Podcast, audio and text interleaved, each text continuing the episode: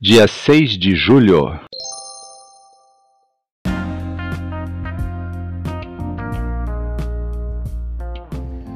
Bíblia Bom Dia, versão Nova Tradução na Linguagem de Hoje. Reflexões, pastor Israel Belo de Azevedo. Áudio, pastor Flávio Brim.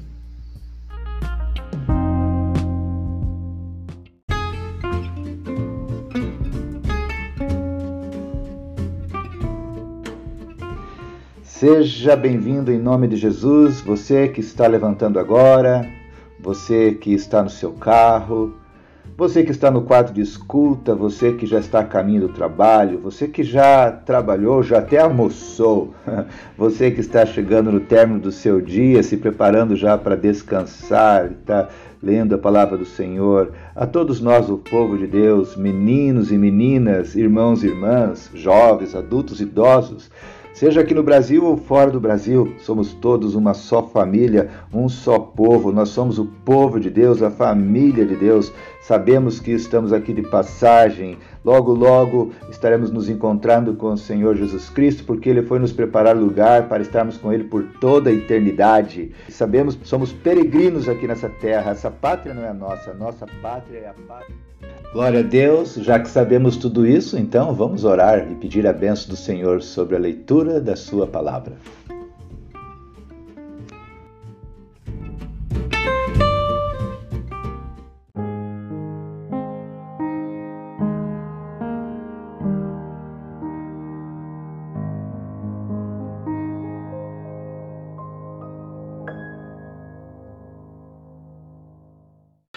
Graça e paz, queridos irmãos, mais um dia estamos aqui para fazermos a leitura da Palavra de Deus. Sejam bem-vindos em nome de Jesus. Leremos hoje Salmos sessenta e nove, Salmo sessenta e nove. Na realidade não se pronuncia no plural, se pronuncia sempre no singular, Salmo de número sessenta e nove. Vamos orar pedindo que o Senhor abençoe essa leitura. Deus amado, Deus querido, te agradecemos pela bênção, pela oportunidade de estarmos aqui lendo, ouvindo, Senhor, a Tua Palavra. Pedimos, Deus, a bênção, a direção do Teu Espírito, falando aos nossos corações. Senhor, nos dê discernimento, Deus. É a nossa oração, no nome de Jesus Cristo. Amém. Salmo sessenta e nove, Salmo de Davi ao regente do coro, com a melodia de Os Lírios. Oração de um homem perseguido. Versículo um. Ó Deus, salva-me, porque estou na água até o pescoço. Estou atolado num lamaçal muito fundo. Não tenho aonde apoiar os pés.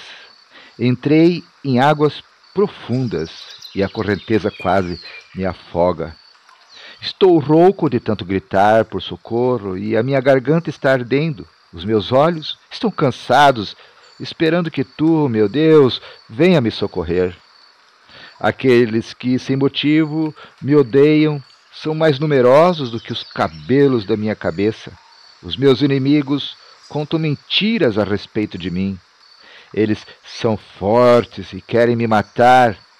Eles me forçam a devolver o que não roubei. Os meus pecados não estão escondidos de Ti, ó Deus. Tu sabes como tenho sido tolo. Ó Senhor Deus Todo-Poderoso, não deixes que aqueles que confiam em Ti passem vergonha por causa de mim. Ó Deus de Israel, não permita que eu traga desgraça para aqueles que Te adoram, pois é por causa do meu amor por Ti que tenho suportado insultos e tenho passado vergonha. Sou como um estranho para os meus irmãos. Sou como um desconhecido para a minha família. O meu amor pelo Teu templo queima dentro de mim como fogo.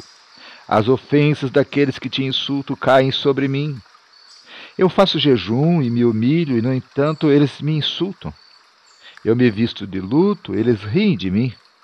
Falam de mim nas praças, e os bêbados fazem versos a meu respeito. Porém eu Ó Senhor Deus, faço a minha oração a ti. Ó Deus, responde-me quando achares por bem, pois me amas muito. Salva-me como prometeste. Não me deixes afundar na lama. Livra-me dos meus inimigos e das águas profundas da morte. Não deixes que as ondas me cubram, não permitas que eu me afogue em águas profundas, nem que seja engolido pela sepultura. Ó Senhor Deus, tu és bom e amoroso, responde-me e vem me ajudar, pois é grande a tua compaixão. Não te escondas do teu servo, responde-me agora, pois estou muito aflito. Vem e salva-me. Livra-me dos meus inimigos. Tu vês todos os meus inimigos, tu sabes como eles me insultam e conheces a vergonha e as humilhações que tenho sofrido. Os insultos partiram o meu coração e estou desesperado. Esperei que alguém tivesse pena de mim, mas ninguém teve. Esperei que alguém viesse me consolar, porém ninguém apareceu. Quando eu estava com fome, eles me deram veneno. Quando eu estava com sede, me ofereceram vinagre. Que os seus banquetes sejam a desgraça deles, que as suas festas religiosas causem a sua queda. Oh Deus, faze com que eles fiquem cegos, faze com que percam completamente as forças. Descarrega sobre eles a tua ira, e que o fogo do teu furor os alcance, que os seus acampamentos fiquem desertos e que ninguém fique vivo nas suas barracas. Eles perseguem aqueles que castigaste e zombam dos sofrimentos daqueles que feriste. Toma nota de todos os pecados deles, não os deixe tomar parte da tua salvação, que o nome deles seja arriscado do livro da vida e que não seja colocado na lista dos que te obedecem. Eu estou sofrendo, desesperado, ó Deus. Levanta-me, Senhor, e salva-me. Louvarei a Deus como uma canção, anunciarei com gratidão a sua grandeza. Isso será mais agradável a Deus, o Senhor, do que oferecer em sacrifício um touro crescido. Quando os que são perseguidos virem isso, ficarão contentes, e os que adoram a Deus ficarão animados, pois o Senhor ouve os necessitados e não despreza o seu povo que está na prisão. Louvem a Deus, ó céu e terra, ó mares, e todas as criaturas que estão neles. Ele salvará Jerusalém e construirá de novo as cidades de Judá. O seu povo viverá ali e possuirá a terra prometida.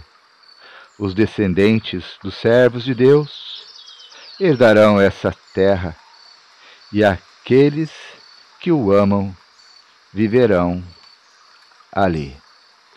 Que o Senhor Deus abençoe a sua palavra.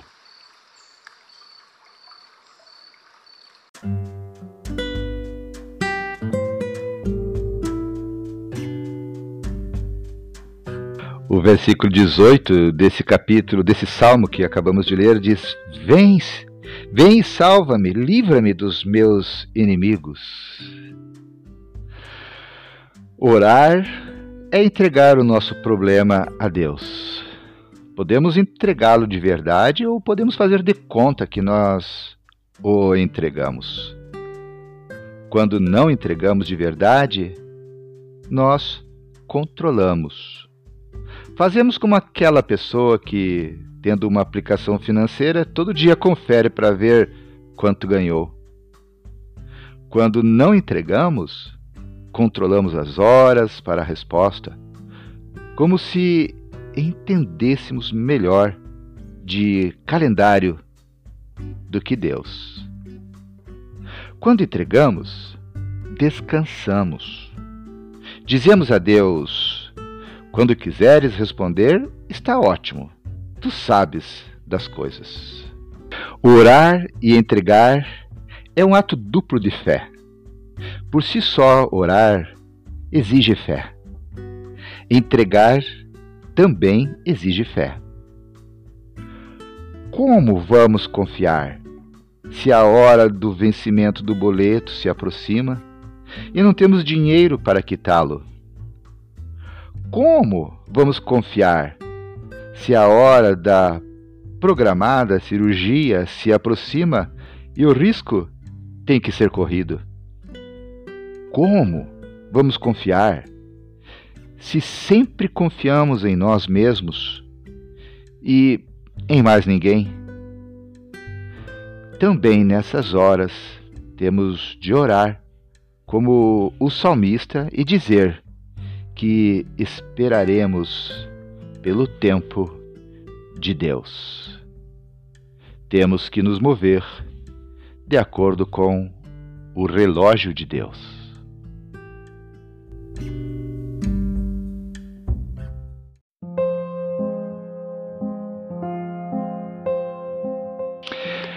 Querido Deus, obrigado, Senhor, pela leitura da Tua Palavra. Ó Deus, te pedimos, Senhor, que Tu nos dês fé o suficiente, Senhor, para podermos descansar em Ti, para podermos crescer e amadurecer na medida, Senhor, que vamos orando e vamos descansando. Nós precisamos aprender, Senhor, realmente a orar e a descansar. É por isso que nós te pedimos fé, Senhor, para orarmos e para descansarmos em Ti. Ó Deus, nós compreendemos, Senhor, que Tu és o dono do tempo, Tu tens o controle do tempo, Tu tens um relógio próprio Teu. Nos ajude, Senhor, nos ensine, Senhor, a nos movermos de acordo com o Teu relógio e não de acordo com o nosso relógio. Senhor, dá-nos fé para que possamos abrir o coração na medida que oramos e descansamos, permitirmos que a Tua paz encha o nosso coração e domine, Senhor, a nossa mente. Ajuda-nos, ensina-nos a crescermos, Senhor, no ato de descansarmos em Ti. Essa é a nossa oração, no nome de Jesus Cristo. Amém.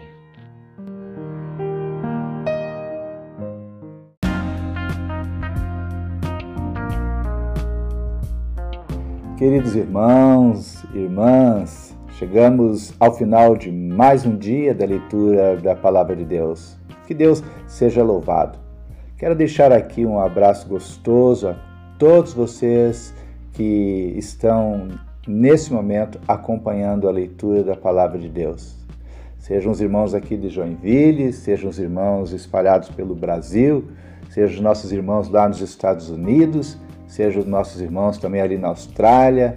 Que Deus os abençoe, que Deus a todos nos abençoe. Oremos uns pelos outros em todo o tempo e, se Deus quiser, até amanhã.